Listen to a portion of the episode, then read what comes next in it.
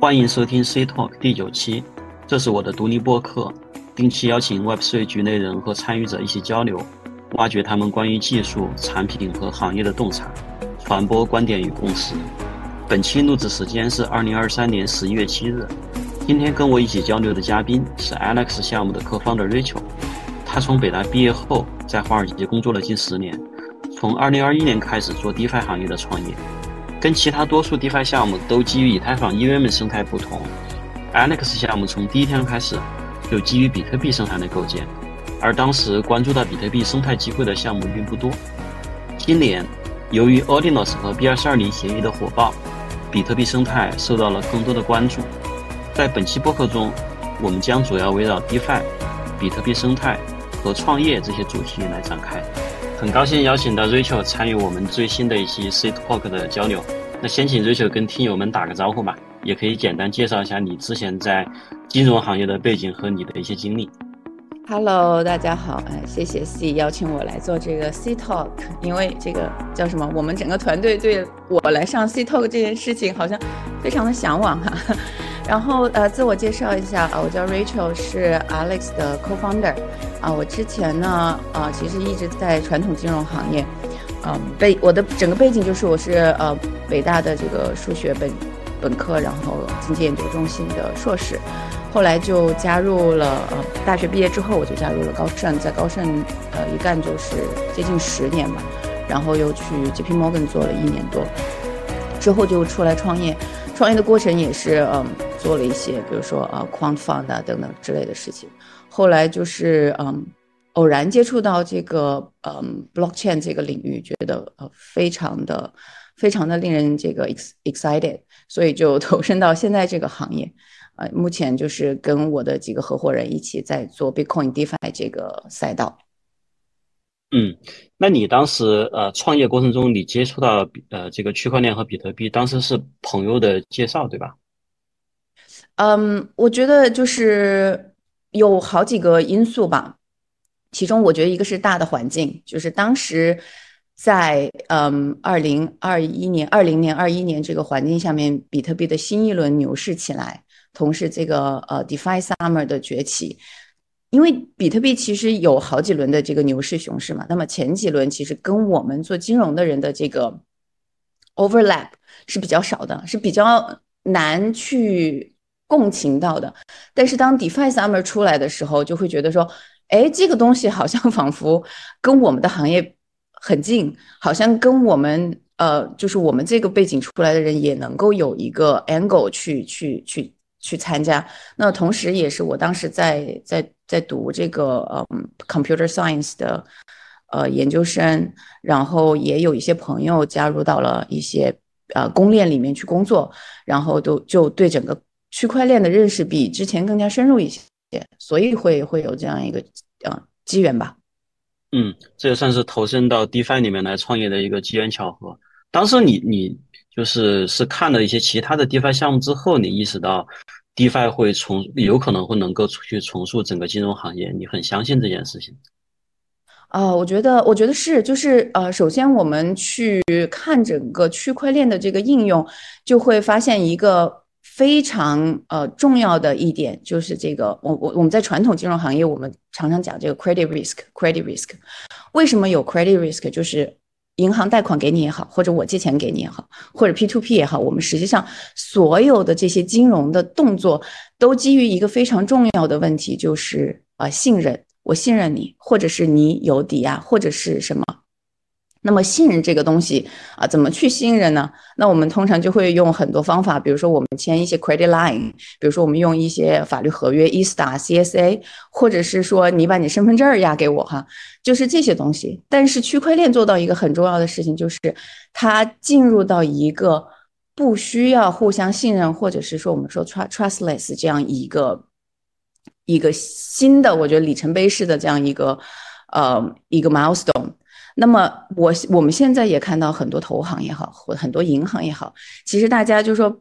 不是像我们，呃，在在在 DeFi 上面这么 hype，但实际上他们是悄悄的在做，他们做一些私链，他们在私链上面去发一些发一些债券也好啊，settle 一些股票也好，做一些 tokenization 也好，这个东西其实是非常大的技术进步。从传统金融领域的呃角度来讲，它抹去了中间我们需要 credit line，需要一些很复杂几百页的这些 legal doc，同时呢，它抹去了后台，因为所有东西都是呃 settle 清算在这个链上的。我们以前就说投行，可能你前台看到就这么几十个人，但后台可能几百个人，这些人每天要搞清算，你搞错了一个东西，那么一大堆的东西就都错了，因为这个完全是依赖呃 manual 或者是依赖你的这个呃 spreadsheet 或者是什么的，这是非常低效的一种方式，但是。我们看到区块链的话呢，非常非常的就是呃非常高效，我觉得是对整个金融行业，它不一定会用我们这种 decentralized 的这种公链去做啊，但是实际上我觉得技术上还是一种非常大的进步。我觉得我们当时进来是看到这个，但是为什么会进会进入 DeFi 是嗯，我觉得也呃算是我自己给自己挖一个坑吧，因为我们很多同时从投行出来的。呃，同事啊，朋友也好，大家进 CFI 的比较多，进交易所的呀，进这个 market maker 啊，进 trading fund 等等这些比较多。其实真正会来做 DeFi 的人，还是还是比较少的。对，这个其实我也是我本来想问的一个问题，就是当时是不是跟你一起进入到 crypto 的有很多你们之前的同行或者同事，对吧？但你刚已经回答了，就他们其实去 CFI 去这个包括交易所啊、做市商啊什么的，其实比较多，进 DeFi 的反而是比较少。嗯，对的啊，我觉得是这样。对，那说回创业，其实找到合伙人特别特别重要，对吧？你和你的 co-founder 是怎么认识的？我跟 Chante 认识，嗯，也算是，嗯，我我我的先生就是我们 Alex Go 的 CTO Chan 跟 Chante 认识，可能十几年，他们在 Credit Suisse 的时候就一起在做一些啊指数类的项目。他们所以就呃互相认识已经十几年，然后后来呢，呃，我我跟倩我们决定想要呃做一点这个 crypto 领域的事情，正好 Chante 他那个时候刚刚从摩根 Stanley 出来，也是在寻找一些创业项目，所以我们啊，我觉得还是这个大背景推到把我们推到一起来，觉得这个这个方向这个创业方向是一个很 promising 的方向，也是我们自身能力。和我们的愿景可以呃去去共同实现的这样一个方向，我觉得就是可能大家的共识也好，大家过去几十年的经历和对彼此的了解也好啊，就是呃带来这样一个契机。对，其实回到二零二一年的话，当时整个市场确实比较疯魔哈，也创造了很多这个历史的一一些价格的高点吧。但当但是当时我们看到大部分的 DeFi 的项目其实都基于以太坊或者是整个 EVM 生态去构建的。但你们其实选择了一条很不一样的路，对吧？就是你们要去比特币上面去做 DeFi，这个事情是怎么样的一个决策的一个逻辑？我觉得如果说 hindsight，我们那个时候就知道比特币 DeFi 生态会。啊，蓬勃发展的话，我觉得我肯定是在胡说。那我我觉得一个可能当时做决策，首先我觉得非常坦白的，就是说，在这个在在在这个上面讲，就是我们其实不懂啊，我们其实是不懂啊，无知者 无畏。我我是我自己是这样觉得。如果任何人去看那个时候一个正确的决策，肯定是去 EVM 上面去做，对吧？包括当时后来很火的一些 Auto L One，像什么 Solana 呀、Avalanche 啊、BNB Chain 啊这些，肯定是最快速、最迅速能够做起来的这样一些公链上面去做是呃最合适的。但是我们当时呢，因为我们刚从嗯从这个传统金融领域出来，我们实际上对 DeFi 这一块，我们觉得我们懂，实际上我们啊不懂。嗯，不知道怎么有最快的 commercial impact，但是我觉得，就是说，从我们那个时候做决策，从一个稍微长远或者中长期的一个目标去看的话，仍然是做了一个比较正确的决策。我觉得就是分分两点来看它，一个就是我们当时对所有的投资人讲的是，因为我们是投行背景的，因为我们的嗯过往的资源也好，connection 也好。都是跟传统金融领域高度相关的。那么，传统金融领域在整个呃区块链生态里面，他们第一步要走进来，他们肯定首先踏入比特币。那么我们在这个点上最能够跟他们去共情，也最能够让他们认为我们是唯一能够搭建这个桥梁，从传统金融领域到 decentralized finance 这样的一个代言人，因为我们既懂 traditional finance，又懂 decentralized finance，所以我们最有可能去跟他们共情。这是啊，第一。第二呢，其实呢。啊，EVM 赛道也好，Auto L1 的赛道也好，其实当时二一年的时候，其实也已经比较卷了啊。说句实话，虽然现在更卷啊，但那个时候其实，嗯，不同的 DeFi 项目也非常非常的多。那么，可能有些项目是昙花一现，可能有些项目做的初衷就是一个呃中短期的，但是我们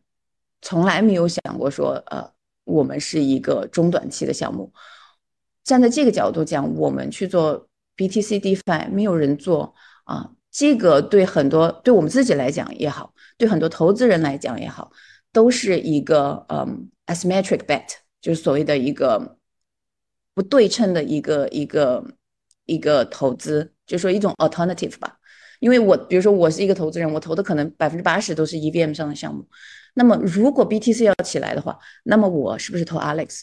是最有机会的。如果这个生态起来，那这个项目是不是最有机会？我觉得，就说从这两个角度讲，在 hindsight 就过去看那个两年多以前的这个决定，还是啊有它的逻辑在的。虽然我们不是说啊是这个领域的 DJ 或者 OG，但是当时做这个决策，基于我们的 knowledge 和我们的 experience，我觉得啊是对的。对你刚刚讲的，你们一开始其实也有点无知者无畏嘛，去踏入比特币生态，但是你们肯定要见很多投资人，对吧？投资人肯定是身经百战，看项目无数。那投资人听说你们这个团队要去做基于比特币的 DeFi，他们的反应是什么样的？呃，我觉得投资人，嗯，分两种吧，啊，分两种，有有一些投资人听了之后就就再见了。很大一部分觉得不靠谱是吧？嗯，就他会问嘛，你交易速度，对吧？嗯，你你的确认时间，那一问哦，十分钟、十五分钟，马上就会觉得，因为当时大家追求的是快，对，当时大家就说很多人追求的就是快，在那个时候最能够让人 hype 的是就是像 Solana 呀或者 Avalanche 这样子的项目，因为他们快，他们在这个事情上对以太坊已经有的这个。一些功能带来一个非常大的飞跃，那么我们甚至比以太坊还慢，对吧？那简直是不可饶恕的一件事情。所以很多这个 VC 一听啊这么慢，那就算了，就再见。那么还有一些放的是一听了就会觉得说哇，嗯，我觉得其实大部分最后后来跟我们呃投了我们，或者是说对我们呃相信我们的，还是对我们团队。这几个人的一种一种看好吧，就是他们对这个生态可能也觉得不好说，但是可能觉得哎，这几个人好像应该是 OK 的。我我我我自己这样觉得哈，就是说不不不去不去不去过度的去修饰这个事情，但但是在两年多三年以前去跟别人讲比特币生态，比特币一定会起来或者怎么样，对。非常低 gen 或者 OG 的一些呃 VC 来讲是非常难带入的，那么反而是一些 Web Two 出来的或者是传统进入领域出来做区块链的一些呃投资人来来讲，他们可能更有同样的这个愿景，或者是说看看好这个这个赛道。所以其实对创始人来讲，我觉得很重要的一点是不纠结啊。就是不要去纠结这个投资人喜不喜欢你，其实只是去过滤能不能找到跟你可以有共同愿景和呃想法的这些投资人，不去纠结某某一个或者某几个投资人他喜不喜欢你。嗯，所以这个找投资有的时候也有点像相亲，对吧？就不要纠结别人能能不能看上你，反正最后呢能够在一起过日子的还是要门当户对或者相互看顺眼。对对，真的是这样，千万别纠结。我我那个时候我就觉得啊，我很纠结，有一些很 native 的 crypto crypto fund，为什么就不喜欢我们呢？哦，现在想来其实就不是这样的。能够走到一起去的人，你可能一开始你还没说话，你就已经在某几个点上能够能够共情了。对，而且早期投资确实就是投人嘛，所以我估计有些投资人投你们，他可能一边投一边也想着等着你们哪天在比特币搞不下去了，转到其他链上去也有可能，对吧？呃，这个不一定哈，这不一定。但因为我，但是所有的这个初创项目其实都是在在一条路上不停的去转型，去找找感觉吧。嗯，对，就是说你一直在跑，但是你一直变换姿势，对吧？就是找一个你最舒服的姿势，或者是去去找一条你可能看起来能够跑出去看看到光明的这样一条路。所以早期的投资人来讲，他可能也没指望你这一条路就走到黑。对对对，核心还是投人。对，在在一个特别早期的阶段，因为你们当时第一轮融资的时候，离你们后面测试网和主网上线，其实中间还有相当长的一段时间吧？对，大概六个月。OK，但是你们其实选择了一条呃比特币的一条侧链叫 Stacks，这条链其实在二零二一年的时候也还不是一条非常为人所知的一条公链，对吧？就为什么会选择这条链呢？Stacks 是。当时唯一可能可以在比特币上去写智能合约的这样一条公链，我觉得这个是呃第一。当时啊，当时倩看了这个他们的白皮书和他们的这个呃一些技术的文档之后，他就比较兴奋，因为还是刚才那个观念哈，就是说我们还是觉得 BTC 是我们。最能够在我们已有的资源的情况下，能够最大化这个这个效用的一个一个地方。那么怎么去用这个东西？那么 Stacks 是唯一的工具。这个在当时。那么另外呢，确实 Stacks 它不是很有名，但是呢，可能在这个大中华地区它不是很有名，但实际上在韩国呢还是非常有名的，在美国呢也还算是比较有名的。Stacks 二零一七年做 ICO 的时候，当时是。非常非常成功的，当时很受到了很很大的热捧。我觉得也是因为它能够给比特币带来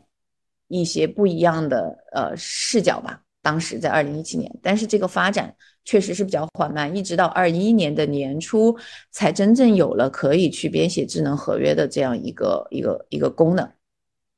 所以，我们当时做这个决策，总结一下，我觉得是两个原因。第一，我们仍然是觉得 B T 比特币是我们可以想要去去开发和或者是跟我们的资源背景最契合的一个地方。另外一个呢，就是说，还是我我刚才讲的那个，别的地方可能有很多 native 的一些开发者，他们在上面去做，他们肯定在那个角度，不管是从 B D 也好，从 marketing 也好。他们肯定都比我们做得好。那么我们的优势是什么？考虑到这个，我们可能在这个点上最能够突破。嗯，就是找到你们团队当时的一个比较优势。对，我想补充一点，就是说，如果我们当时真的去一个 EVM 的签或者是哪儿去做这个事情，我们可能现在 已经 game over 了。呃，夸你可能 game over 也夸张了一点，但是确实会很难，因为我觉得在整个 DeFi 生态，它需要一些。比较呃丛林法则的一些地方，那个时候是我们不具备这些，我们也没看过，没有去经历过，所以一开始就去这个在黑暗森林里面去做这件事情，很有可能就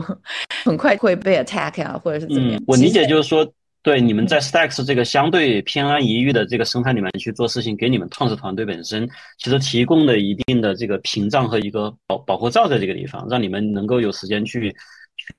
去慢慢的去发育，去积累经验。嗯，对我我觉得是，嗯，我觉得是，嗯，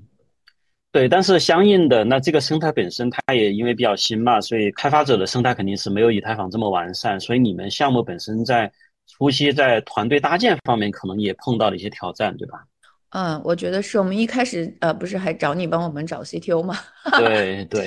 对，我觉得找 CTO 可能是最难的，最难最难的，因为。因为很多人没听过，然后 Clarity 又是一个很新的一个编程的语言，大家都用 Solidity，然后要去学一个新语言，然后又是一个很初创的项目，你不可能给到一个非常高的一个一个薪资。至少我哈，我作为一个作为一个呃初创公司的 founder，我是非常非常抠门的。我我在用钱这件事情上是非常非常抠门的，所以可我我我是。非常就是说对 budget 是 control 的非常厉害的，所以不可能说去给一个天价去招这样一个人或者两个人，所以在这个过程里面，我们确实遇到一些困难。那么，我觉得大家可能很多团队都会遇到这样的一个过程。那么最后就是 Chan 从他自己啊，Chan 那个时候是我们的 advisor，是我们的这个顾问，然后他自己开始学 Clarity 这个编程的语言。到所有的现在的智能合约，Alex 上面的所有的智能合约都是他一个人写的。这个过程就是把自己，呃，逼到从无到有吧，我觉得。那么解决了 CTO 这个问题之后，其实后面的其实啊，前端、后端呢，这些工程师，我觉得包括产品啊、产品经理啊这些，嗯，就。我们还我我觉得也算运气比较好吧，正好就遇到身边一些朋友，他们也在这个领域上面想做点什么，正好也是啊非常熟悉的朋友，就正好在一起做这个事情。我们团队呢，总的来说从嗯呃两二零二一年的下半年开始到现在，几乎都还是非常稳定的，没有什么啊没有什么人走啊，或者是说怎么样的。总的来讲啊，我觉得是还算是比较幸运的。对对，当时我也是帮你们介绍了一些 CTO 的候选人，那个那会儿应该是整个招人最困难的时候，度过那个阶段以后，后面就团队也非常的稳健，也很也很这个强壮吧，对，一直到现在，对对对。那现在其实我们如果提到 Alex 的话，大家首先想到的是说这是一个呃 Stacks 生态上面 TVL 和交易量最大的一个 DeFi 的平台，这个肯定是你们现在最重要的一项成绩。你觉得在取得这个成绩的过程中，有哪些比较关键的一些里程碑？嗯，我觉得，我如果说我们每一步都做得很对，那肯定不是这样的啊，还是中间有很多起起伏伏，有很多坑。但是现在回过头来看，我觉得我们做的，嗯，在没有经验的情况下，按部就班的去做，比如说我们的呃白皮书是非常扎实的。我们的我们的这个呃 A A M M 的这个 公式，就我们跟 U Uniswap 的公式和 Curve 的公式或者其他比如 Trader Joe 啊什么的，其实都不一样啊。我们我们的公式，呃，我不能说最先进吧，但是其实也是非非常非常优秀的啊。我我们的团队在这个数学模型啊、数学建模这方面是非常扎实的。那这个我觉得很多用户他虽然看不懂。但是呢，他会呃也觉得说这个团队还是很靠谱的，至少是拿得出东西来的，呃是很扎实的。另外一个呢，我觉得我们的这个团队背景，我们的社区的成员，包括整个 Stacks 生态的人都对我们非常的了解，也我们就一直在这里哈，没有人走，没有人走，就非常稳定的这样一个团队，也是给大家带来这种啊信任。同时呢，我们的 Smart Contract 经过三轮的审计。同时也没有出啊，没有出什么问题，没有没有被 hack 呀，没有什么漏洞啊。这话不能说太满，但是我们确实非常尽力的去做这件事情，安全性是我们最大的考量。所以，我们这几件事情都是一步一步一步去做下来。我觉得，首先，那么社区对我们这个团队是给予了一定的这个呃呃信任分数的。那么，其实我们一开始。嗯，上主网的时候其实是上一轮牛市的顶端。我们当时开这个 AMM 铺的时候，现在我们的这个 TVL 大概是二十几个 million，当时可能最高的时候到过一百多。那么这个下降的这个速度哈，跟其他的这些 AMM 铺相比，其实是差不多的，大家都有一个百分之七十到八十的这样一个一个一个 drop。那么我们当时的话，其实。一个就是说，一开始的这个流动性的 bootstrapping 主要是我们自己，呃，我们融的一部分钱也拿出来做了这个初始流动性的 bootstrapping。那么同时呢，嗯，整个生态里面，呃，比较重要的一些 partner 也跟我们呃有一些共识，那么他们也愿意来对我们做支持。那么同样的一些这个，嗯，Stacks 的大户，包括 BTC 的大户都参与了我们这个 TVL 的建设。那这些人。也都还没走，都还在啊！我觉得整个这个 TVL 的下降，其实主要是一个币价的下跌啊。我我自己感觉，真正移除了这个呃流流动性的人还是嗯不多吧？我觉得，当然也我当然也这个生态本身它像一个孤岛一样是有关系的。像 EVM 上面很多链，它的生态这个 TVL 下降非常快，就是因为它。它它出去进来都非常容易，所以它它就来或者去都都非常快。但是 Stacks 它这个生态，它因为它有一定的壁垒，所以它进来了之后，它其实出去那也没有别的东西可以做嘛。所以我们整个这个呃 TVL 的这个 maintenance 还是比较稳定的。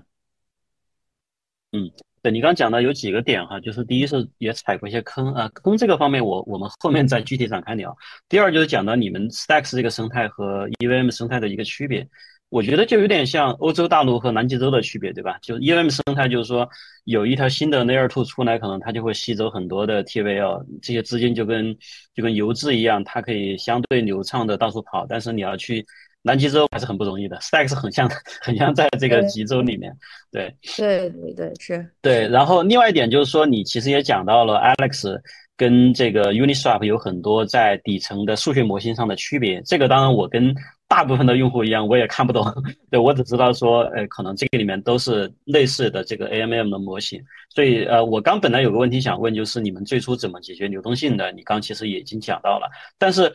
除了解决流动性本身之外，Stacks 一直还有另外一个问题，就是说整个生态上面没有呃 EVM 生态这么多的这个资产，对吧？各种各样的资产，各种山寨币，新的一些资产发行这件事情，就说给给 Alex 的这个这个 DEX 其实带来了很大的一个挑战吧？我觉得是，嗯，我觉得是，因为缺少这个发币的项目。就缺少交易对儿，缺少交易对儿就缺少这个用户的活动，然后就会缺少流动性，这个确实是一个比较大的问题。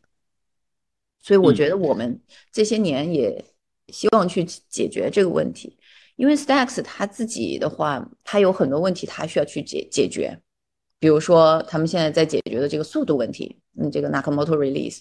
比如说解决这个怎么原生态的去使用 BTC 的问题，就是这个 SBTC 的问题，所以它还没有进阶到一个阶段，说他要去考虑生态上面多一些项目方、多一些发币的、多一些流动性的问题，他还还没进阶到那个那个那个程度。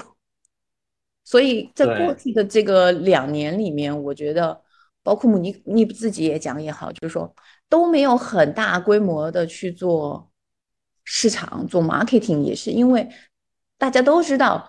我们还没有到那个阶段，就是我们还没有准备好，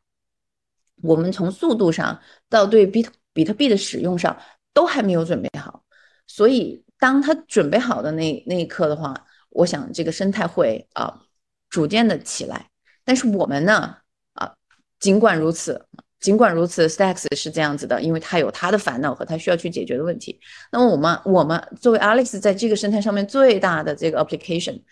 去我们是从来没有就是说停止过去想要解决这个问题。包括我们做呃这个呃发射平台 Launchpad，也是希望解决就是说项目融资的问题。另外一个呢，我们也希望通过孵化项目来解决这个问题。那么孵化项目现在呢有两种方式。一个是我们成立了这个 Bitcoin Lab，希望能够鼓励越多的这个 builders 来跟我们一起做建设。那么我们会在技术上，包括我们已经有的一些 API SDK 上面去做支持，同时在用户上面、市场上面去帮助这些项目打开，至少在啊。这个 Stacks 和这个 BTC 上面的一些呃，这个解决用户问题。另外一个呢，解决这个融资问题。Alex Lab 会呃投初期，并且会带这些项目上我们的 Launchpad 也好，或者是跟我们关系比较好的一些这个 CFI 也好。所以我们都希望就是一直希望能够通过这种方式去解决嗯缺乏生态项目的这些问题。那么同时呢，因为我们 Alex 这几年开发了很多很多的产品。我们也会逐渐的把我们觉得具有独立性的、具有嗯特殊的、能够嗯能够就是比如说像呃桥啊，或者是更基础的一些一些设施的产品，单独拿出来，把它孵化出来作为独立的产品，然后来丰富整个生态。所以我觉得我们在这方面上，我们。还分两步走，去鼓励别的项目，然后同时呢孵化这个自己已经有的一些产品出来。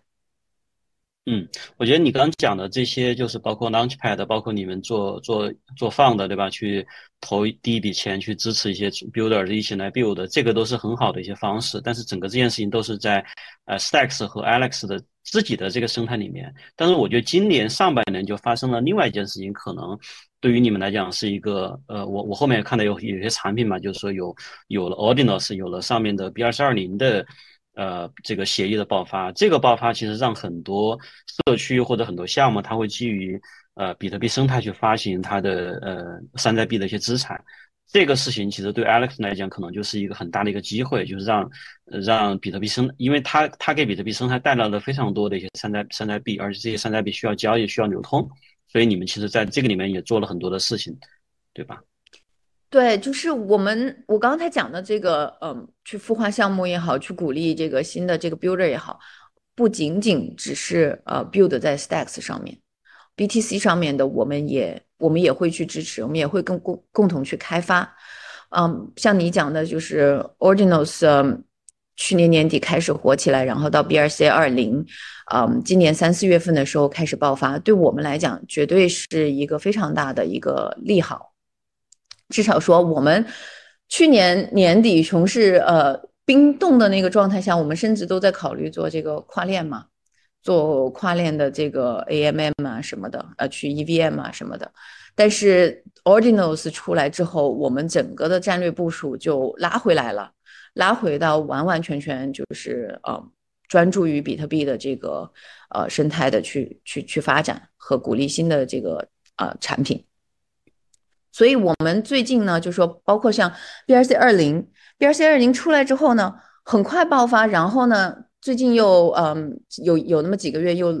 就是呃冷下来，然后现在呢又开始呃有更多的热度起来。从我们从至少从我一个金金融人哈，不能说一个开发者，一个金融人的角度来看，我觉得非常重要的一个点是流动性。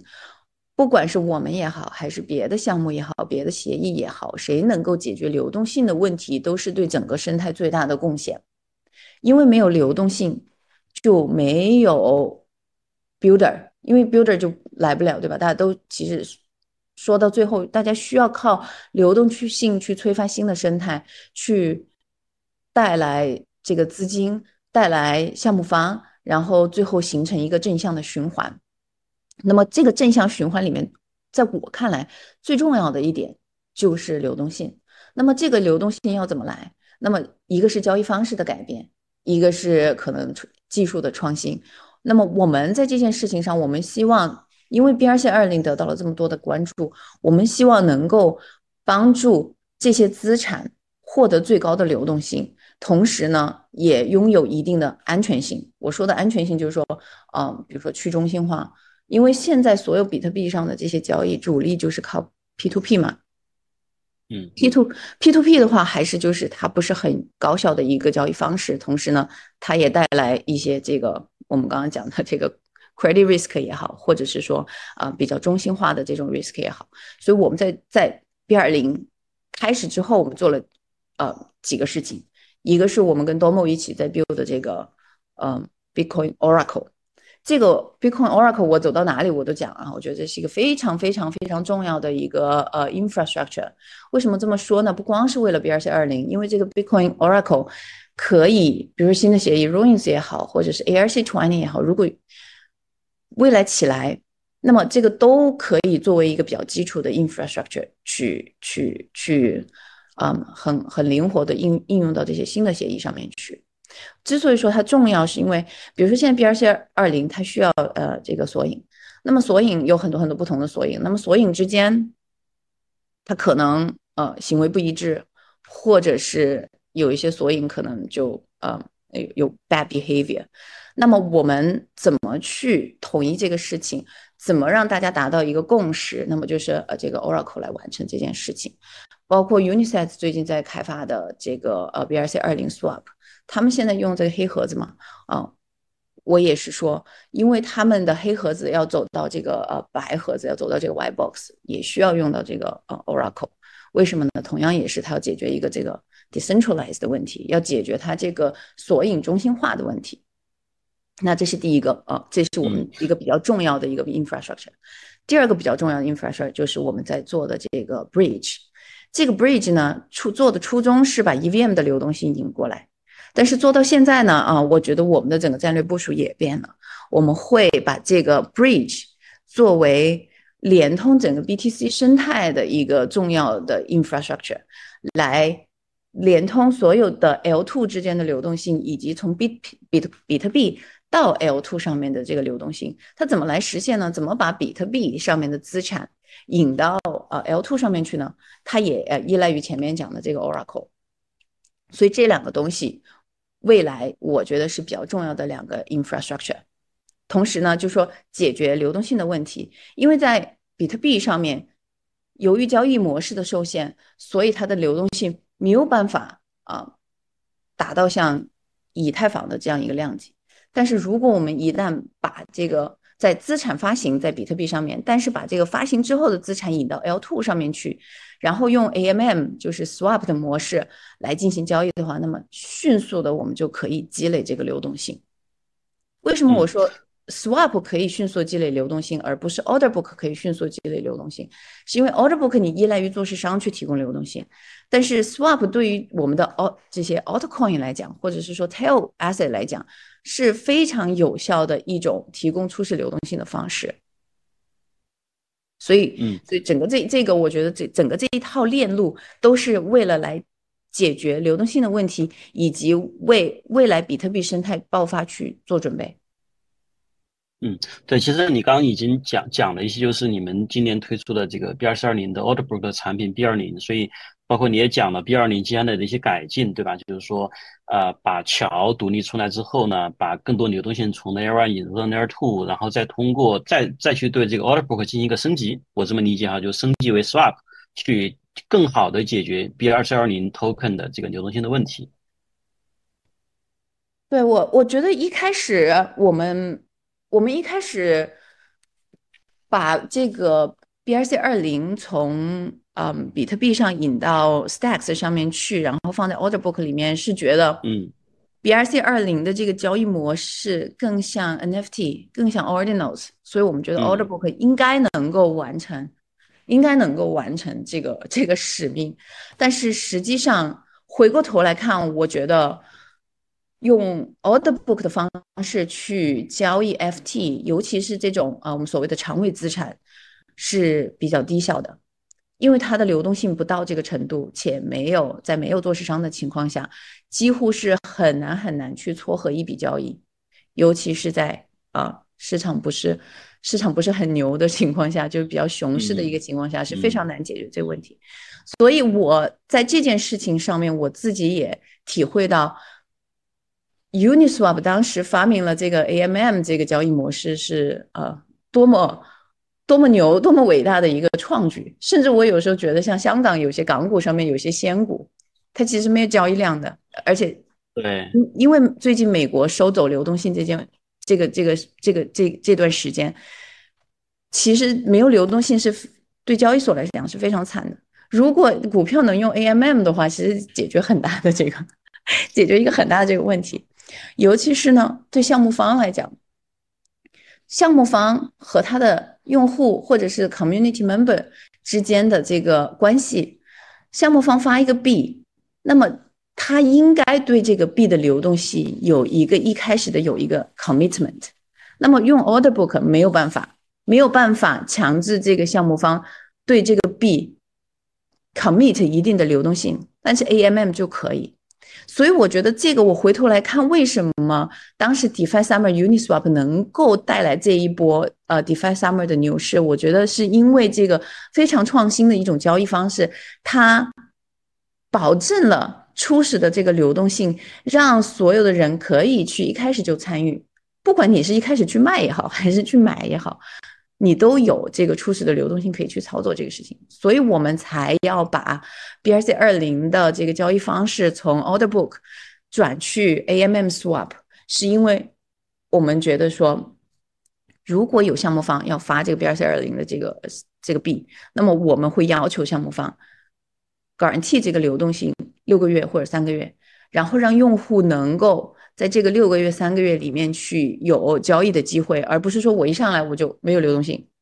没不能撮合成交，那其实这个事情对谁都对谁都不好，对项目方也不好，对所有人都不好。对，就我是作为用户，我是尝试过，就是说把呃 B 二十二就 Layer One 上面的 B 二十二零资产桥到 Stacks，然后再呃充值到 Alex 进行交易，我是用过这个产品的，确实这个体验不是特别流畅，所以我觉得作为用户也比较期待你们把这个新的这个 AMM 的这个呃模型升级出来哈，对。对你刚讲到那个，如果港股能够也能用 AMM 的话，可能会是一个很大的创新。我建议你跟港交所聊一下，帮他们把这个事儿给做了。这这个这个不太可能，因为这没法监管了就。但是这个确实是一个很优秀解决流动性的方案。但你你说的这个呃用户体验不通畅的这个问题，其实我也有啊，我也是用户。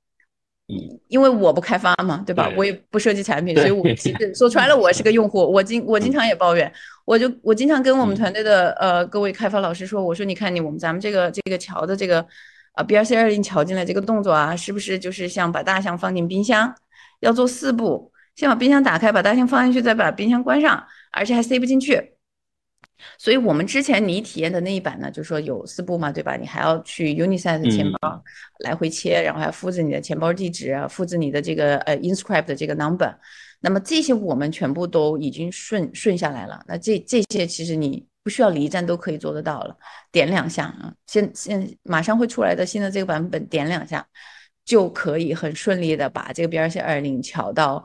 呃啊，Stacks Layer Two 上面去。那么同时，因为这个 Oracle 的升级，之前你你你你用的时候，它需要呃手手工去看有没有双花的问题。那现在 Oracle 有了之后，那么不需要手工去看了嘛？就直接用 Oracle 去验证它有没有双花的问题，这个问题就解决了。所以两个问题解决，那么桥这个动作变得更加的顺畅一些。但是。如果你现在去用，你仍然会不会觉得很舒服？是为什么呢？因为我们速度仍然很慢，速度问题还没解决。速度问题可能要等 Nakamoto 出来之后，实现了这个五秒钟的速度之后，整个这个体验才能够上一个新的台台阶。但我觉得这个还是可以期待的。对，速度这个算是 Stacks 公链层面接下来最重要的一个更新，对吧？对，对。这个大概会在什么时候上线？嗯。Nakamoto 的这个呃，它如果你去看它的这个呃 roadmap 的话，你会看到，呃，一点零测试网一点零其实已经开始了，然后接下来几个月二点零、三点零、四点零是到明年一月吧，我如果没记错的话，那整个 Nakamoto 的上线应该是在比特币减半之前。OK，那就大概三月份，对吧？对我我理解三月份，对我理解是这样。嗯，OK。对你刚提到 Uni 的这个创新对整个行业有多重要，我觉得确实是这个道理嘛。在我觉得 Uniswap 本质上就是说，它让任何人都能提供流动性，成为一个哪怕非常小的、非常长尾的一个做市商，这是它最大的一个价值。对我，我觉得就是说，它改变了整个交易模模式。如果一些项目一开始的时候没有人看好，或者说也没有投资方，自己也没有什么呃。太多的资金，我怎么能够，我怎么能够会有做市商？那肯定没有，我也上不了，上不了交易所嘛，对不对？对。那给很多不可能带来了可能啊，我觉得这就是非常重要的一个创新。嗯，对，这是从零到一的一个进展。对对对，其实你们肯定是非常紧密关注整个比特币生态。我我上半年也关注的比较多。如果我们稍微回顾一下的话，你觉得从你们二一年在这个里面来创业到现在哈？比特币生态近两年过程中发生了哪些比较重要的一些变化？嗯，我觉得我们两年前看的话，就除了我们就没没谁，就除了 Stacks 在做，然后 RSK 他们在做以外，嗯，Alex 在 Stacks 上面 build，然后有 Xverse 在 build 钱包，然后呃，Hero Wallet。现在叫 Laser，就就就这几家，然后后来出了 Gamma，然后这个 NFT 的 Marketplace 以外，这就真的就没谁，放眼望去就没谁啊。这种没谁的状态，你其实也不是很好。很多人竞争的时候，你可能觉得哇好卷，但是你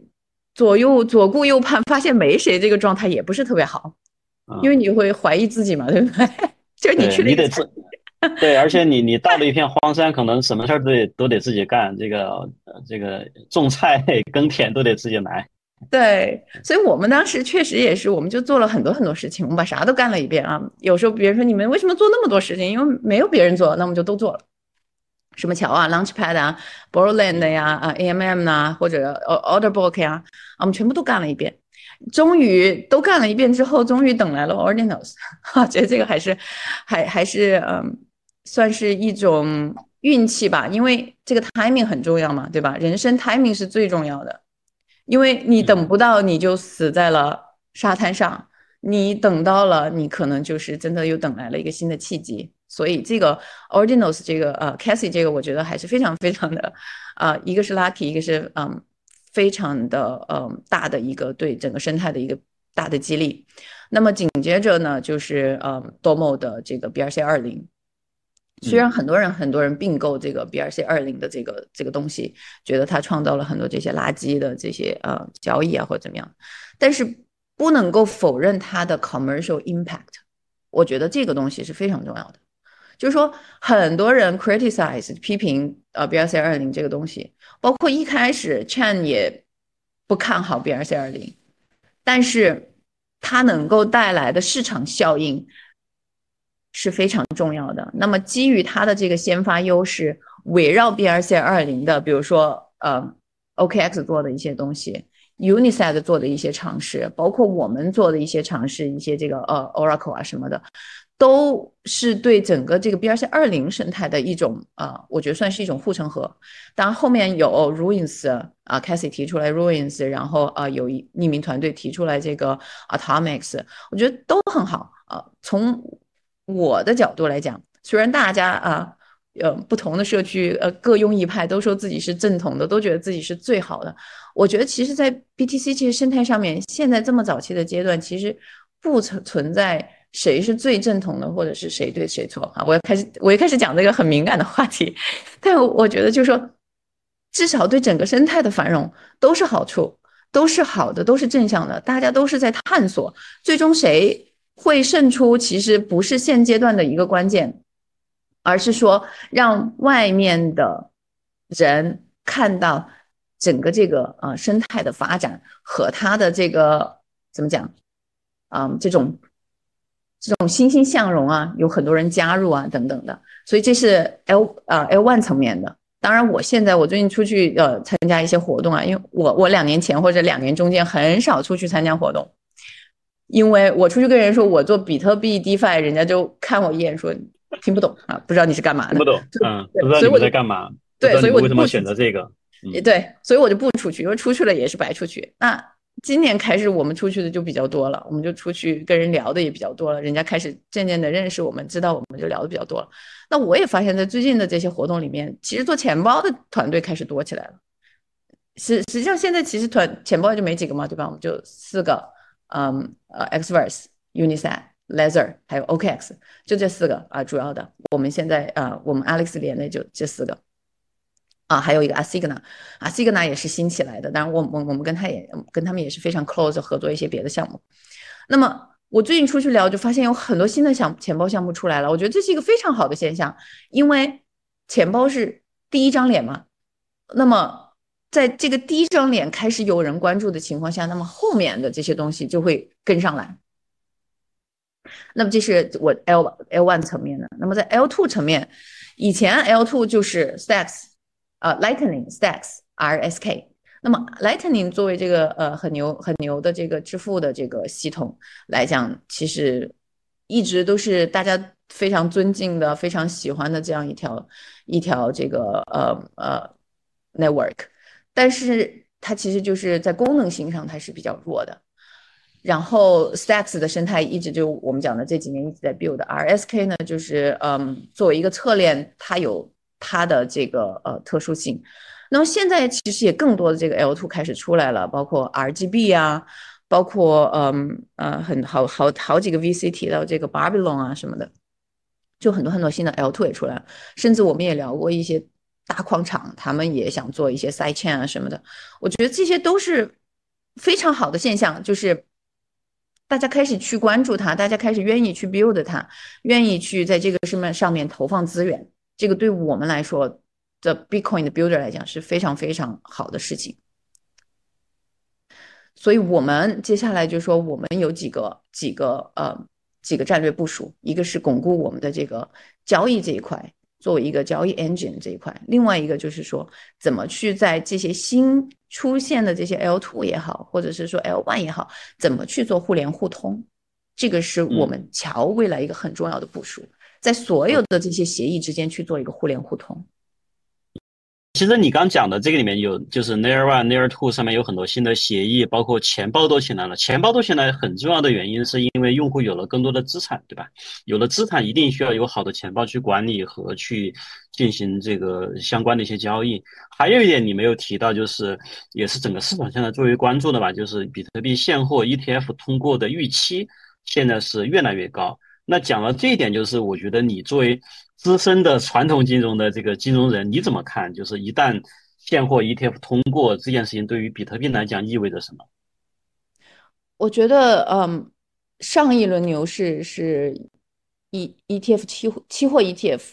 通过带来的啊。这一轮，嗯，我们有几个叠加因素，对吧？现货 ETF，然后比特币减半，然后比特币生态的这种啊逐渐繁荣，我觉得这三个因素叠加是。嗯，啊，还有一个很重要的因素哈，如果美国就是呃停止加息这件事情，这四个因素叠加，能够啊有非常大概率能够给我们带来啊一个比较正向的这样一个，不想把话说说的太满啊，带来一个比较正向的这个这个未来。那么 ETF 这个现货通过这个事情本身，能够多带来多大的这个？买入，我觉得是象征意义大于实际意义。就是有人其实有人去做这个比较量化分析，我没有啊。就是说这个 ETF 的这个基金要达到多大的一个 AUM 才能够把实实打实的把这个 BTC 的这个 market cap 带到哪个位置啊？有有人去做这个量化分析，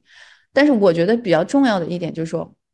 在于来看美国的这个呃宏观环境、加息环境。如果美国继续加息，在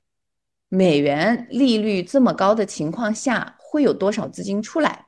那么我们上一轮牛市绝对是因为传统金融领域很多钱，或者是说 Web 二点零的很多钱来到了咱们这个领域，因为他们对未来有一个比较比较这个 high leverage 的一个看法。那么这一轮我觉得应该是一样的，就是说这个 ETF 带来的象征意义。大于实际意义，但实际上最后还要看美国加息的这个环境。如果加息停止加息，或者甚至呃会会这个利美国利息会往下走一点，那么可能很多资金他会愿意出来啊博这个博这个呃 alpha。所以就嗯对，就就就就就讲到这儿吧。嗯，那如果再进一步推演，这个事情会给 Stacks 和 Alex 带来什么样的机会呢？嗯，我市市场上有很多人就是嗯，觉得说 Stacks 是比比特币是宏观市场的 leverage，Stacks 是比特币的 leverage，Alex 是 Stacks 的 leverage，就是三三重 leverage。我觉得这个看法没没毛病哈，我觉得是没毛病的。为什么呢？因为其实真的你说一个呃生态外的人，我们比如说我们生态内的人，你可以玩 BRC 二零。你可以去呃玩啊 ARC 二零，你也可以玩 Ordinals，这些都都可以玩。但是这些生态内的人，这个圈子的人，毕竟啊数量还是有限。那么生态外的人，他能够买的资产或他能够参与的其实非常有限，非常非常圈子外的人，他只能买 BTC，你同意吧？嗯。那么稍微看一点这个领域的人，其实他能够买的资产是有限的。那么我们也看到，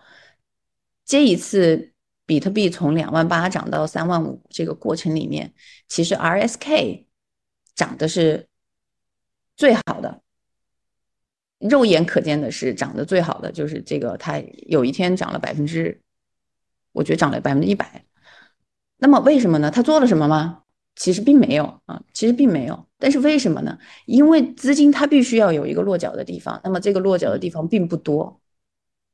所以我觉得我们 Alex 站在这个位置，其实怎么讲呢？我们我们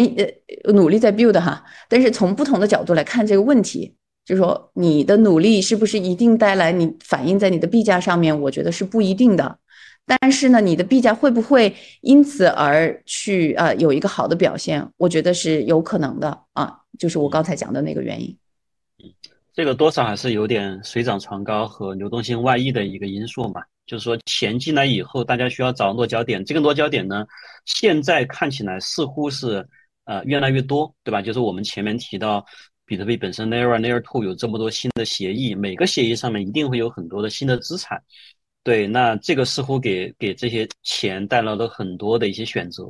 嗯，对。当我们说到比特币的 DeFi，就是如果你来做一个展望，我们稍微看得远一点，看未来三到五年，在你心中这个完整的这么一个 picture 应该大概会是什么样子的？你能给我们描绘一下吗？就像展望未来。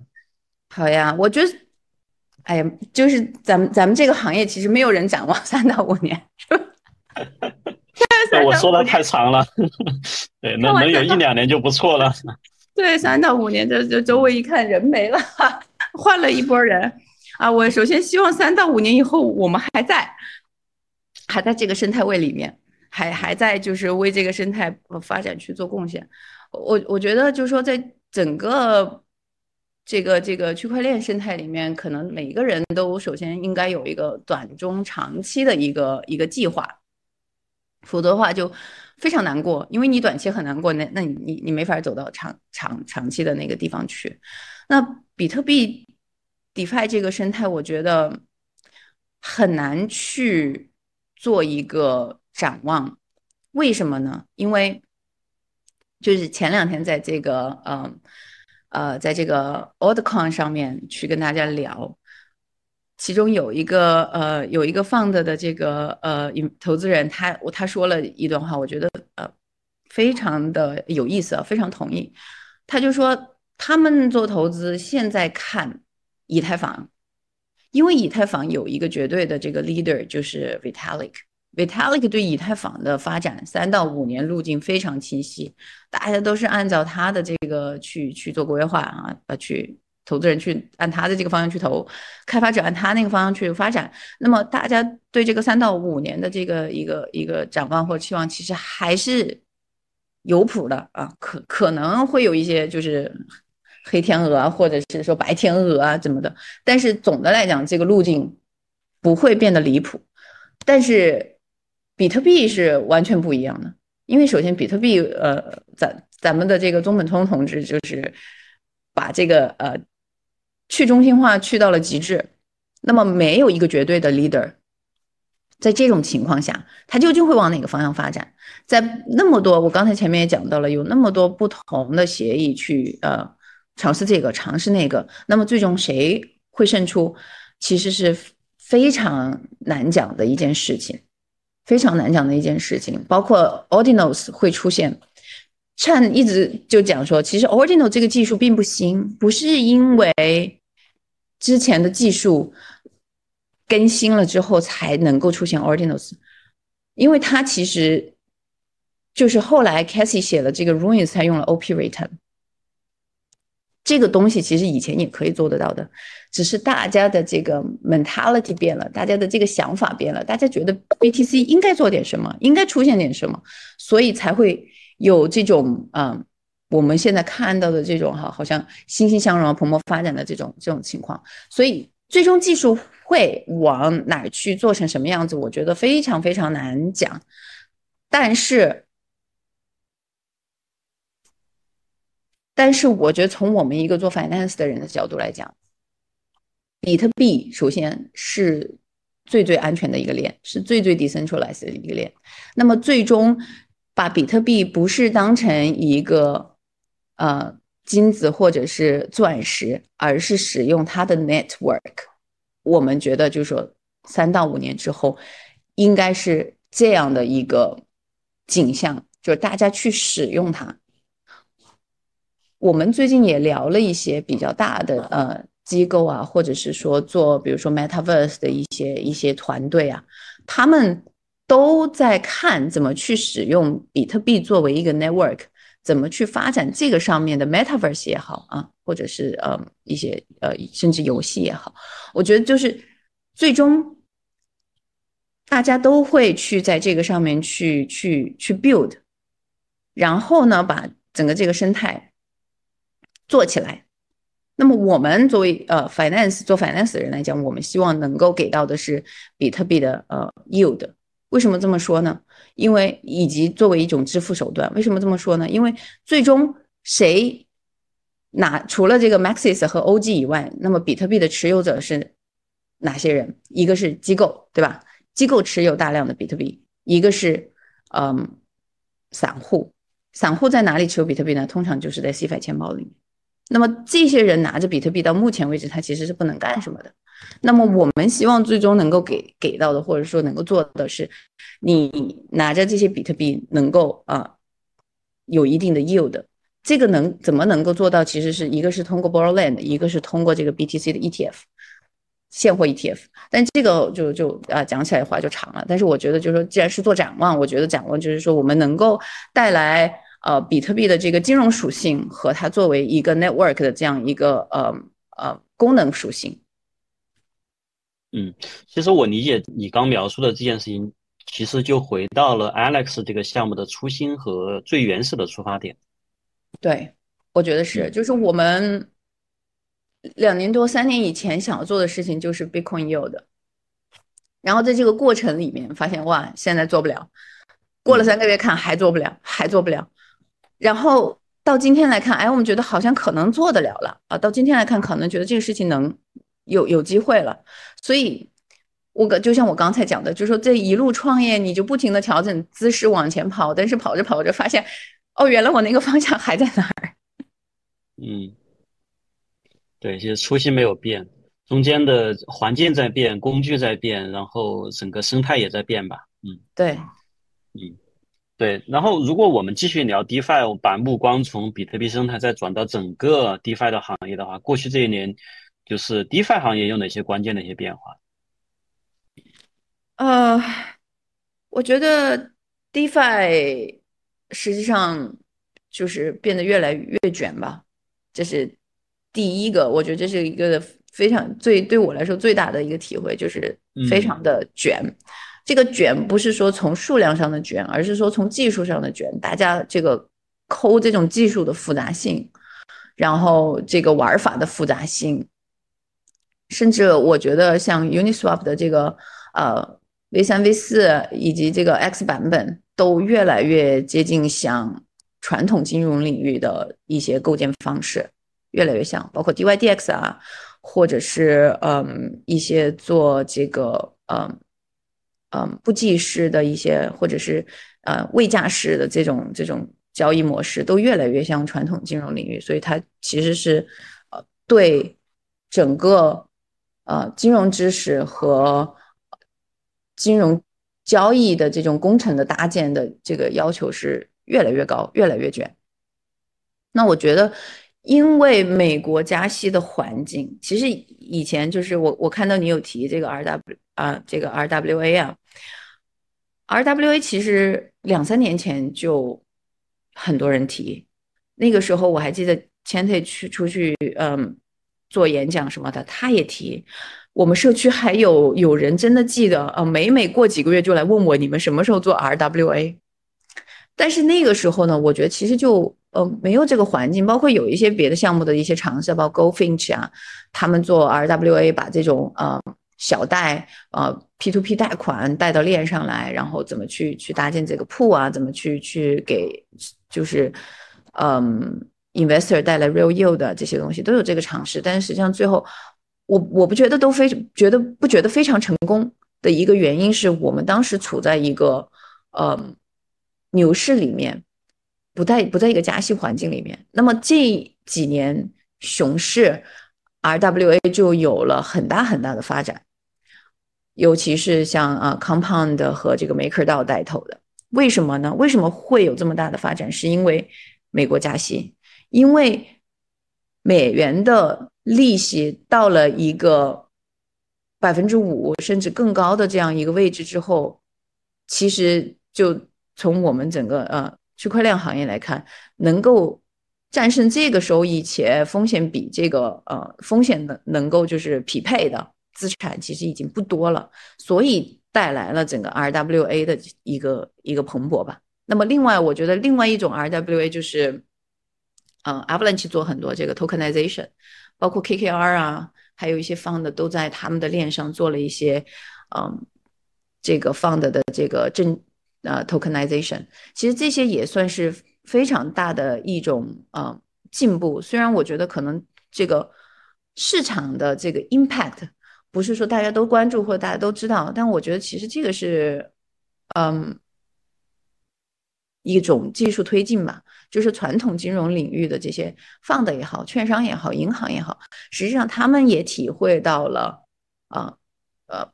区块链带来的这种技术升级。回到我前面也讲过的，包括 Goldman 啊，包括汇丰啊，包括呃呃法国的这个法信银行等等，他们都在做这个，把把这些发债啊，把这些发债项目拿到他们自己的这个，他们叫 digital platform 啊，实际上就他们的私链上面来。这个技术的这个更新和有效性是得到非常非常大的提升，但是从我们 DeFi 的角度来讲啊，我刚才讲的那些跟我们 DeFi 可能关系不大，但是 RWA 我觉得我们呃跟我们关系还是比较大的，包括我们后面会做的 Bitcoin Yield，包括我们后面会做的这个 Stablecoin Yield，都会嗯都会在牛熊市之间来回切换。为什么这么说呢？当实体经济的 yield 非常高的时候，啊，不能叫实体经济，就是说，比如美元的 yield 非常高的时候，国债的 yield 非常高的时候，那么给 DeFi 的用户一个通道，你也可以，你也可以去去获得这个又稳定又高又安全的这个呃收益。那么当牛市又切回来的时候，这些钱它又会切到更有 alpha 的一些资产上面来，它是其实是带来一种这个资金的这个呃来回。跟这个呃 real world 之间打通这样的一个关系，包括我前两天看这个 Frax 的 founder 说了一句话，就说 Frax 作为一个稳定币，它如果不能够提供美元收益，那么它其实不能算是一个稳定币，只能是作为一个区块链 crypto 世界的一个资产定价的一个一个一个。一个工具，它不能算是一种稳定币。只有当它赋予它美元利息的时候，它才能算是一个真正的稳定币啊！我觉得这个话讲的非常对。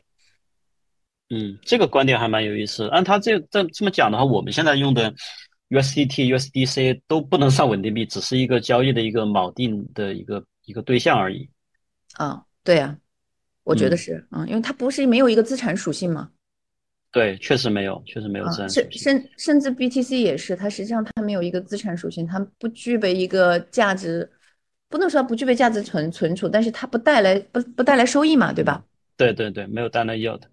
对，所以你刚描绘的那个也也算是一个描绘哈。我理解就是说，把如果随着这个牛熊的切换，能够把链上的资产和传统世界资产中间有一座桥，能够相对自由的去灵活去切换，让这个呃资产的所有者去灵活的选择它的策略，这个还蛮重要的，可能会是一个 DeFi 的一个趋势吧。对，那除此之外，我看我们也可以看到就是。尤其是去年 FTX 出事儿以后，整个尤其是美国政府这边对于监管有非常大力度的这个推进，那肯定首先是在 CFI 这边，包括尤其是交易所哈，但这种监管声音好像也越来越多的会往 DeFi 甚至是 DEX 方面来走，这个会是否会影响到或者是否会扼杀 DEX 的这个创新性和自由呢？啊，这个。我觉得就是监管肯定是最终不可避免的，但是是什么时候？嗯，就以什么方式还不知道，不能确定，嗯，不能确定。其实对监管来讲，这个对他们来讲是更大的挑战，因为我其实也跟一些监管聊过，他们不知道怎么去去去监管，因为嗯。说实话，因为你没有一个特定主体，那么你的这个责任人或者是什么的都非常难去界定。但我觉得，就说至少到目前为止，我还看不出来对这个创新性的一个呃很大的一个一个影响。但是自由这个事情是啊，KYC 啊，这个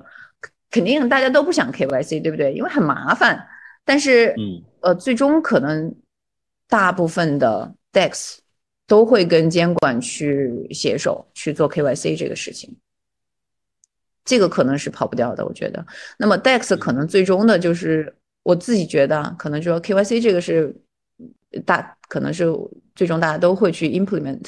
但是我们仍然有这个 trustless 这个事情在，就是说我跟你不需要见过嘛，我们仍然有 permissionless 这个事情，呃，我们一直觉得 debatable，但是 trustless 这个事情仍然是在 DEX 这这个层面是。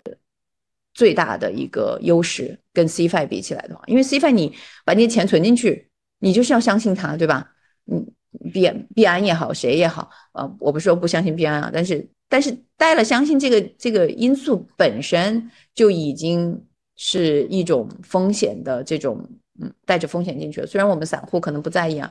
但是对监管来讲或者对机构来讲，这个是最最大的风险。如果一天你跑了，比如像恒大这种，你怎么办？嗯所以这个是我觉得是 decentralized finance 最重要的一点，是是这样 KYC 可能还不是最重要的。嗯，对，除了这个之外，还有一个方向，我觉得也在过去一年受到关注特别多，就是以 GMX 为代表的这个链上的永续合约交易平台，也是一个很大的一个热点。但这个领域我发现也特别的卷哈，就是完全符合你前面讲到的竞争的全方位的竞争，对吧？就是各种。经济模型的升级，然后它的这个，呃，包括对空投的这种这种对社区的 PUA 也非常的卷。就这个方向，你觉得还有一些还有机会吗？怎么看？啊，我觉得，我觉得整个整个 EVM 生态都竞争非常非常激烈。就前两天我们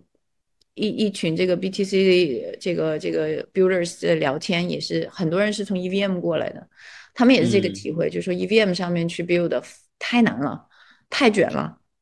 而且我我最近越来越看到，就是说一些项目几乎都是要靠孵化才能够出圈儿，不是孵化器出来的项目，就是像我们这种临时起意，两三个人决定要搞个创业方向，或者是一个团队拉着出来要做一件事情，最后能成功，我觉得这个真的就会是九死一生，因为现在在。EVM 上面做 DeFi 其实拼的很多是，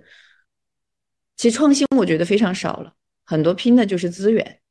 你有没有资源？你有没有什么呃公链的资源也好？有没有 Airdrop？有没有就是后面有没有资金的这个支持？其实都非常非常的呃，我觉得已经卷到这个方向了。那就是呃从这个角度来看的话，我觉得就是以小博大的机会是。比较比较低的，嗯，我觉得你刚讲的这个其实蛮有意思的一个点。我的解读就是说，其实，呃，你要去看你跟各种 Layer Two 的关系，然后你后面有没有大的资金去托盘，这个竞争越来越很，其实很像互联网了，就是很像传统互联网了。你你要对你的评评估是全方位的，而且呢，以前的话很多。呃，开发者觉得 EVM 卷，那我就去 Solana 或者去其他的，对吧？包括去年的 Aptos 或者税这样的公链。但现在其实大家多了一个选择，就是我去，我可以去比特币。反正比特币生态里面，第一是比较早期，第二呢，其实也没有一个中心化的一个制定者来给你这个制定各种规则，对吧？大家其实竞争的维度还比较公平。对，哎，对，我觉得你这个点说的非常对，因为你你不管是去哪个链，对吧？除了 BTC 以外，你其实都有项目方，那你跟项目方的关系是什么？很大程度就决定了你的项目最后能不能活下来。你是不是站在生态位的中心，是一个比较重要的，其实比你别的可能都更重要，比你团队行不行？没错，行不行？没错，没错。我觉得所有的比特以太坊的 Layer Two 和侧链都有这个问题。都还是非常中心化的，其实，对，所以这个也是很多投资人，我觉得聊聊一聊，他们也是这种看法，他们觉得以太坊的这些，那那天那个投资人也说了一个非常好笑的，他说这个以太坊的 L two 感觉都是整容脸，长得差不多。啊，我我看到那个段子了，就是说以太坊上面各种都是网红整容脸的美女，这个比特币这边呢，虽然说。都长着青春痘，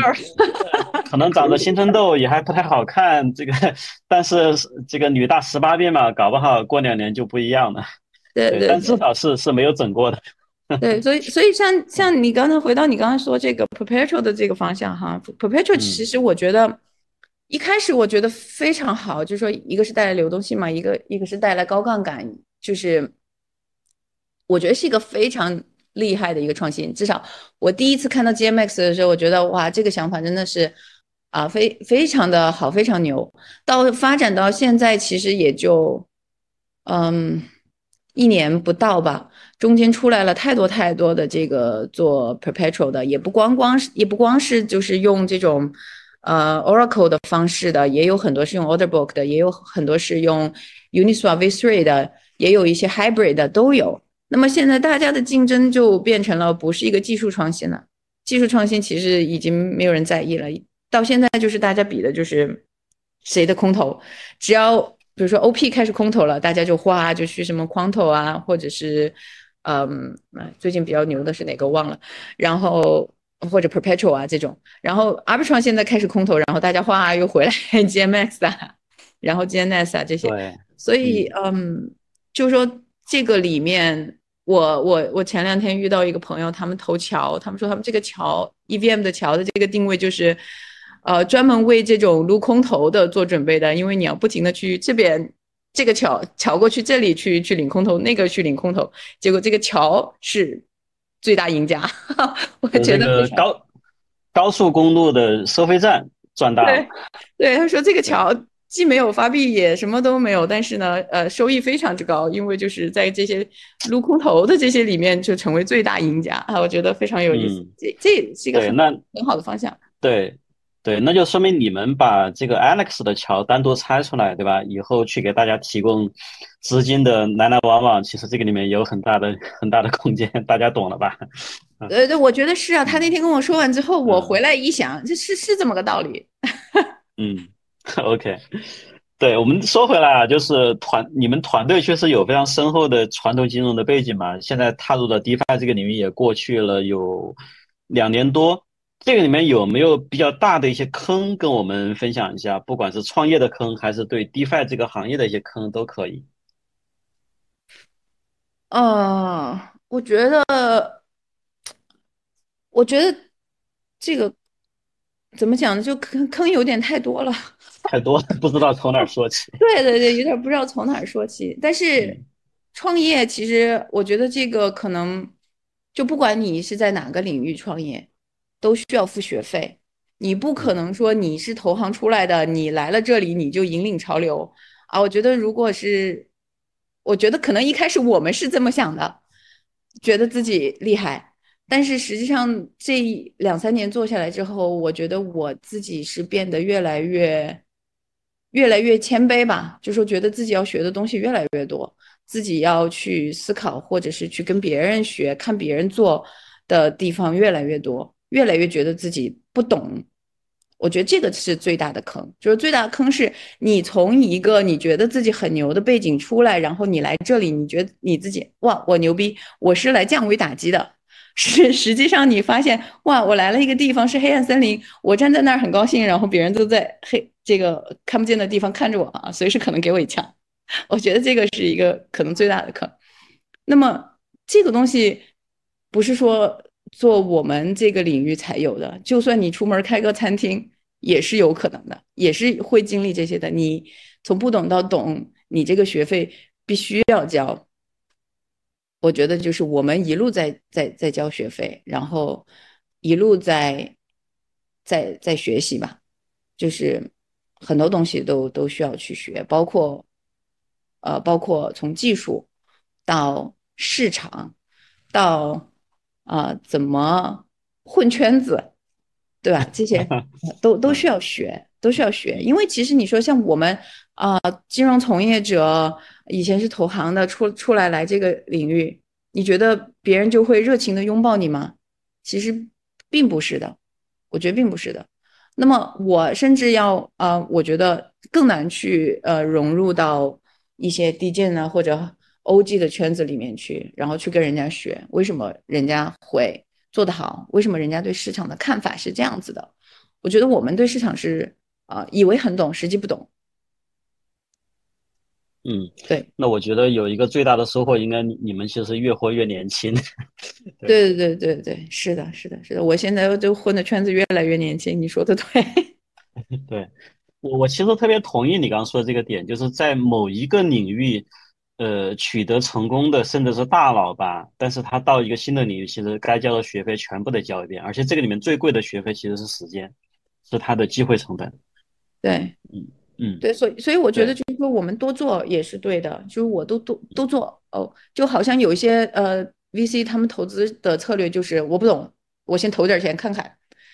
这个这个我跟我们的思路是差不多，我不懂，我先做做看，然后做着做着就知道哇，这个坑原来是原来这里水是这么深，你在外面门口站着看的时候觉得都挺好的，觉得都不错，然就就像你在重庆想开开火锅一样。你觉得哇塞，人家火锅馆怎么生意这么好，我也开一个，然后你就会发现，完了，对吧？你就没生意，你什么都一样，你就没生意。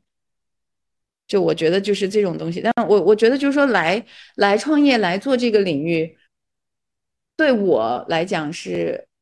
非常大的一个，呃，怎么讲呢？我觉得我过去就是在做金融行业的时候，一直是在做一个螺丝钉。那么就锚在那个地方，很少会带入一些很完整的思考，可能眼眼眼前看到什么，那么就是什么，然后就去做什么，那通常还是会有比较好的结果。但是进入这个领域开始创业之后，可能带着那种思路再去工作的话，就会非常的难，就会很容易踩到后两步的坑。那么这两年，我觉得一个非常对我来讲非常好的一个训练就是。我每当遇到一个事情的时候，我都会去做一个更完整的思考，就是在这个事情里面有哪些方方面面的人或者事，那么他们做出这样的反应的时候，原因是什么？背后的逻辑是什么？把这些一一整套把它想清楚之后，再去做决策。我觉得这个是我们啊整个创业以来，我觉得最大最大的收获，就是开始去用脑子。对，那我们也这个给大家一点信心吧。可能也许我们这个听友里面就有一些是传统金融的从业者，现在可能也在看他有没有机会进入到 DeFi。你觉得金融从业者进入 DeFi 这么一个所谓的去中心化金融的行业里面，还是有些优势吧？这个优势能不能简单的总结一下？我觉得，嗯。说不出，说不出来。我觉得就是一开始可能就说门槛是比较高的。我说实话，嗯啊，我觉得我们是比较运气比较好。说真的，就是运气比较好，人也比较傻。但是真的，你从传统金融出来，你去做交易员，你去做做市商，你去做 CFI，那个是很顺的一个形式。但是如果你真的一上来做 DeFi，且你又不是一个嗯呃 computer science background 的，那么你其实是没有抓手的。我说实话，其实比从开发的角度过来更加没有抓手，而且你还要知道不同的链它上面的技术的不同，或者是说这个生态里面有哪些东西，其实是我觉得。就说如果铁了心要真的要进来做，那就是先学，真的就是跟别人学，然后或者是呃跟一些项目学，或者是就是自己摸索嘛。但是我觉得，就是说你硬要我说有什么优势，我真是呃说不出来。可能有一些嗯宏观方面的优势，就是说你对市场的判断啊，或者怎么样。但是具体到微观方面，某一个项目的判断，你就不一定很有优势。因为项目你不懂吗？嗯嗯，对吧？你这也说明，对，这也说明我们现在所处的这个 Web Three 这个阶段或者 DeFi 这个行业还是一个非常早期，它有它自己的一些呃潜规则，或者有它自己的一些一些一些方法吧。对，这个方法跟传统的金融行业其实中间并没没有那么大的一个关联，对吧？我我觉得就说区块链是有的，但是 DeFi 可能是更远的。嗯，就是。你从我看到一些我们的朋友啊、同事啊，他们出来做，比如说 RWA，嗯，他们可能就做得好。包括我们现在在跟一家叫呃 Trident 的在合作，他们是帮我们提供这个 RWA 这个美元收益的一个平台。他们是搭建，比如说 connect 我们 DeFi platform 和这个美元收益的这样一个平台，他们在在中间，那这个他们就做得很好，因为他们很熟悉这些，嗯，传统金融领域，包括这个呃什么 repo 啊，包括一些这个美国国债的收益啊，包括这些东西，它怎么去这一头的法律法律法规和怎么来连我们这一头的一些法律法规，对吧？这个东西是还还是有优势的，这个。跟 DeFi 的话呢，它就是相当于是一个桥。我觉得这个地方可能是金融人进来可以比较有抓手的一个地方，就是就是呃，联通这个外面和里面的这个这个渠道可能是有的。嗯，OK。那如果是一个全新的团队，他可能也对 DeFi 行业有些了解，他想来做 DeFi 里面的项目，一个新项目哈，你会给他一些有没有一些比较整体性的一些建议？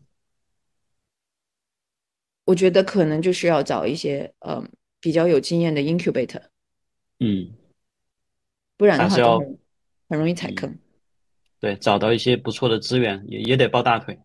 对，就像你我我们都看过对吧？有一些项目他们呃团队啊什么的都都很厉害，然后说要来做这个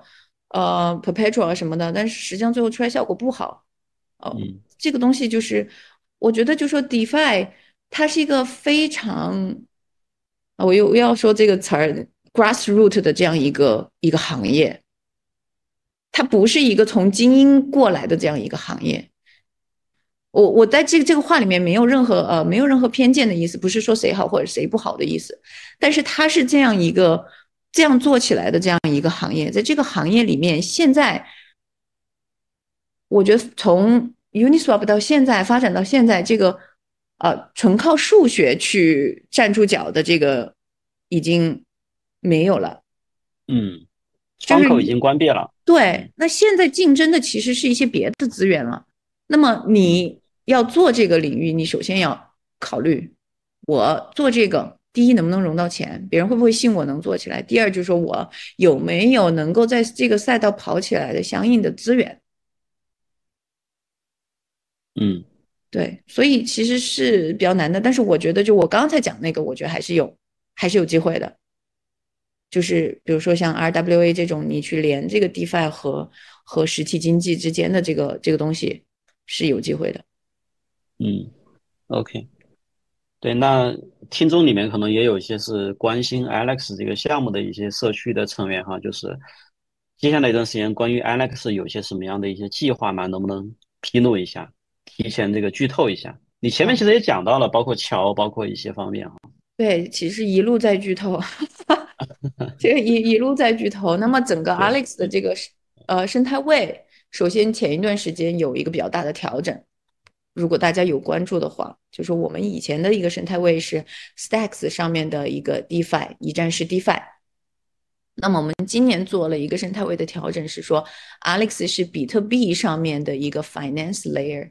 啊，这句话每次讲出去，每次我听 Chanting 或者 Chan 出去讲，第一句话人家说介绍一下你们自己，然后他们就讲一句话之后，我就听了之后我就说完了，没听懂，我都没听懂，什么是一个呃比特币上面的 Finance Layer？实际上我们想要做的事情是说，还我刚刚讲那个，第一，给整个比特币生态带来流动性；第二，做好互联互通和基础设施搭建。那么我们希望能够。更往啊基础设施的方向去走，更往底层去走，而不是仅仅的做一个 DApp。我们希望我们能够给更多的开发者提供工具，不管是他们想要做 Trading Engine，他们需要 Trading Engine，或者他们需要桥，或者他们需要 Oracle，或者他们需要一些这个呃发射平台。这个是我们希望我们能够去提供的，就是说你如果要用我的某一些这个呃工具，你都可以来用，然后你去做一个你的 DM，做一个你的你的这个呃平台 platform。我觉得这个是我们希望做到的，就是说整个 Alex 整个 Alex 这个这个项目会更往底层走，会更往 infrastructure 去走。那么在这个过程里面，我们会。孵化一些 DApp 出来，包括我刚刚讲，我们桥马上马上可能要啊 spin off，那么后面可能 Order Book 也会 spin off，然后还会有一些，比如说，嗯，在比特币上面的 Launchpad 可能会出来，所以这些包括一些呃，我们跟嗯一些做钱包的项目合作一些，嗯。呃，比如说呃，social wallet 这种东西，包括我们可能还会有孵化一些 RWA 的产品出来，这些可能后续都会出来。但是总的来讲，如果你持有 Alex 的话，如果整个 Alex 的 holder 会在这一系列的这个呃过程中都会被反腐到，因为我们的这些工具提供出去，我们都呃会有一些这个经济收益啊。会带来一些这个，比如说 token 互换啊之类的，所以总的来讲，我觉得我们这一步走出去是希望能够把整个这个生态做大做强，然后把 Alex 这个品牌呢更往这个呃更底层的协议去做。嗯，从呃 Layer Two 往 Layer One 走，简一句话总结。呃，这也不能算是 Layer One 啊，就就嗯。更更底层还是更底层啊？对，打个比方，就好像 Synthetics 对吧？Synthetics 它之前就是做这个呃呃衍呃叫衍生品嘛，它现在呢，实际上它 Synthetics 上面有一批 DApp，包括 Quanta 呀、D Hedge 啊，还有什么呀，就是一一一批，那都是用的它的这个 Trading Engine 在做。那我们呢，就可能不是说只是关注交易啊，但也关注一些别的，就是基础设施类的，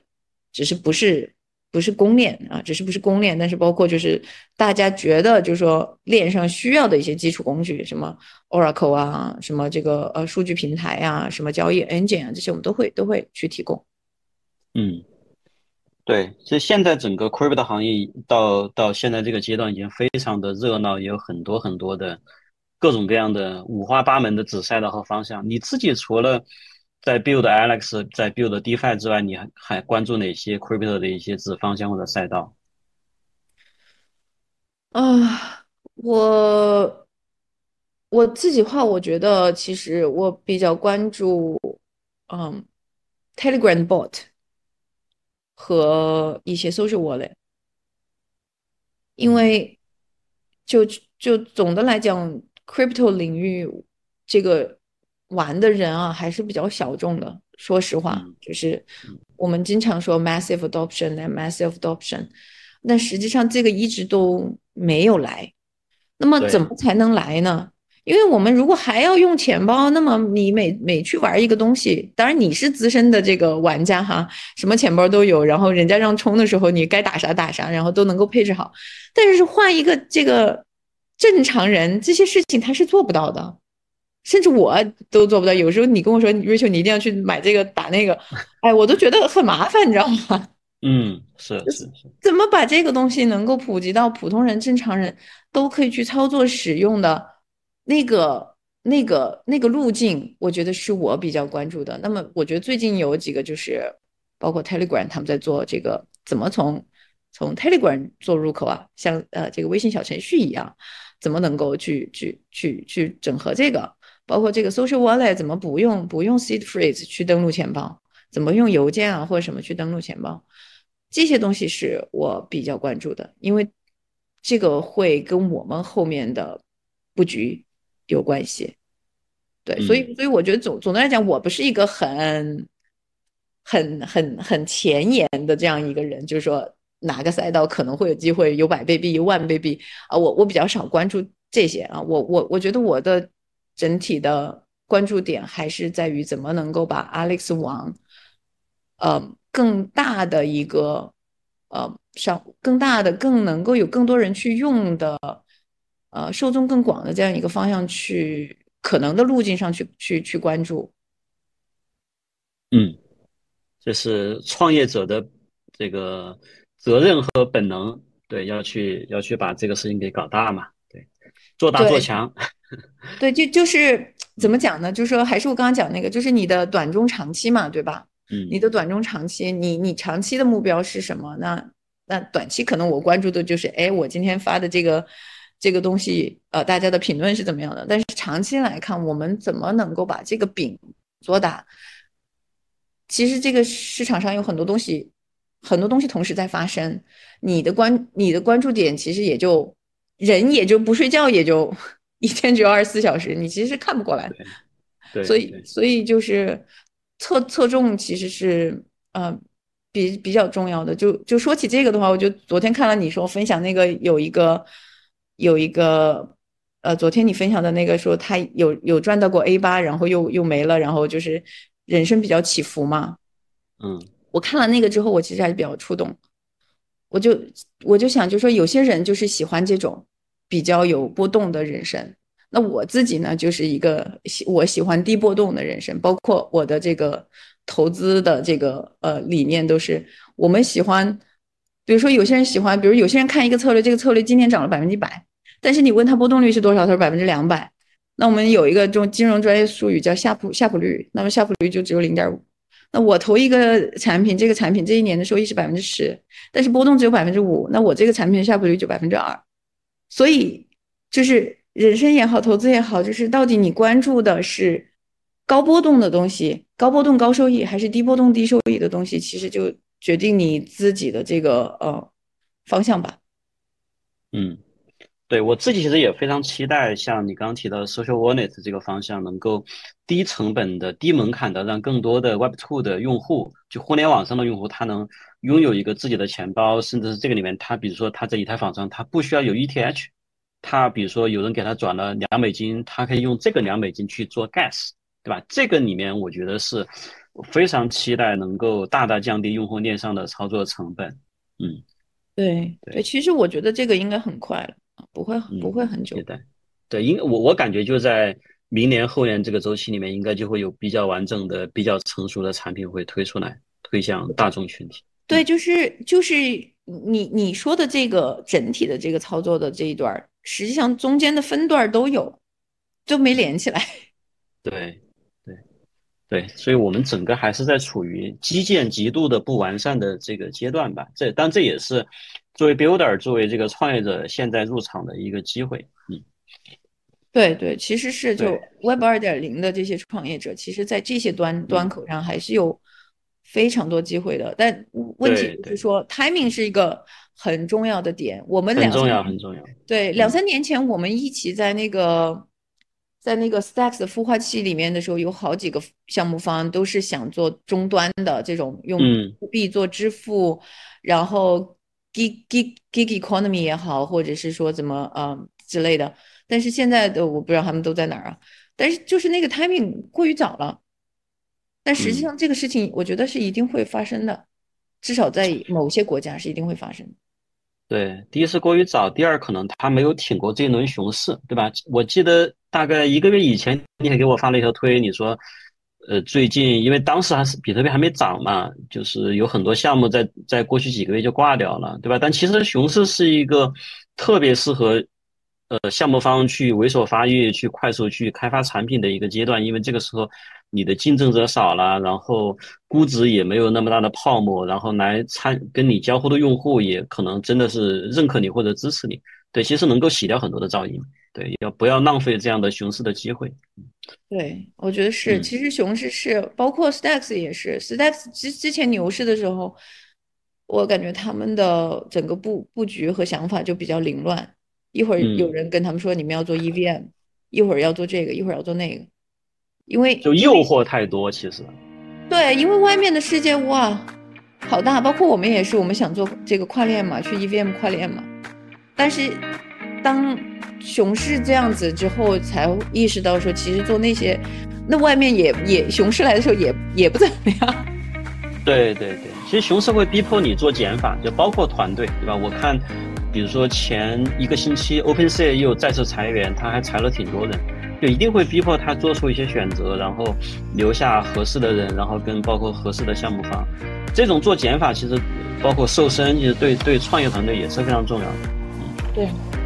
嗯 OK，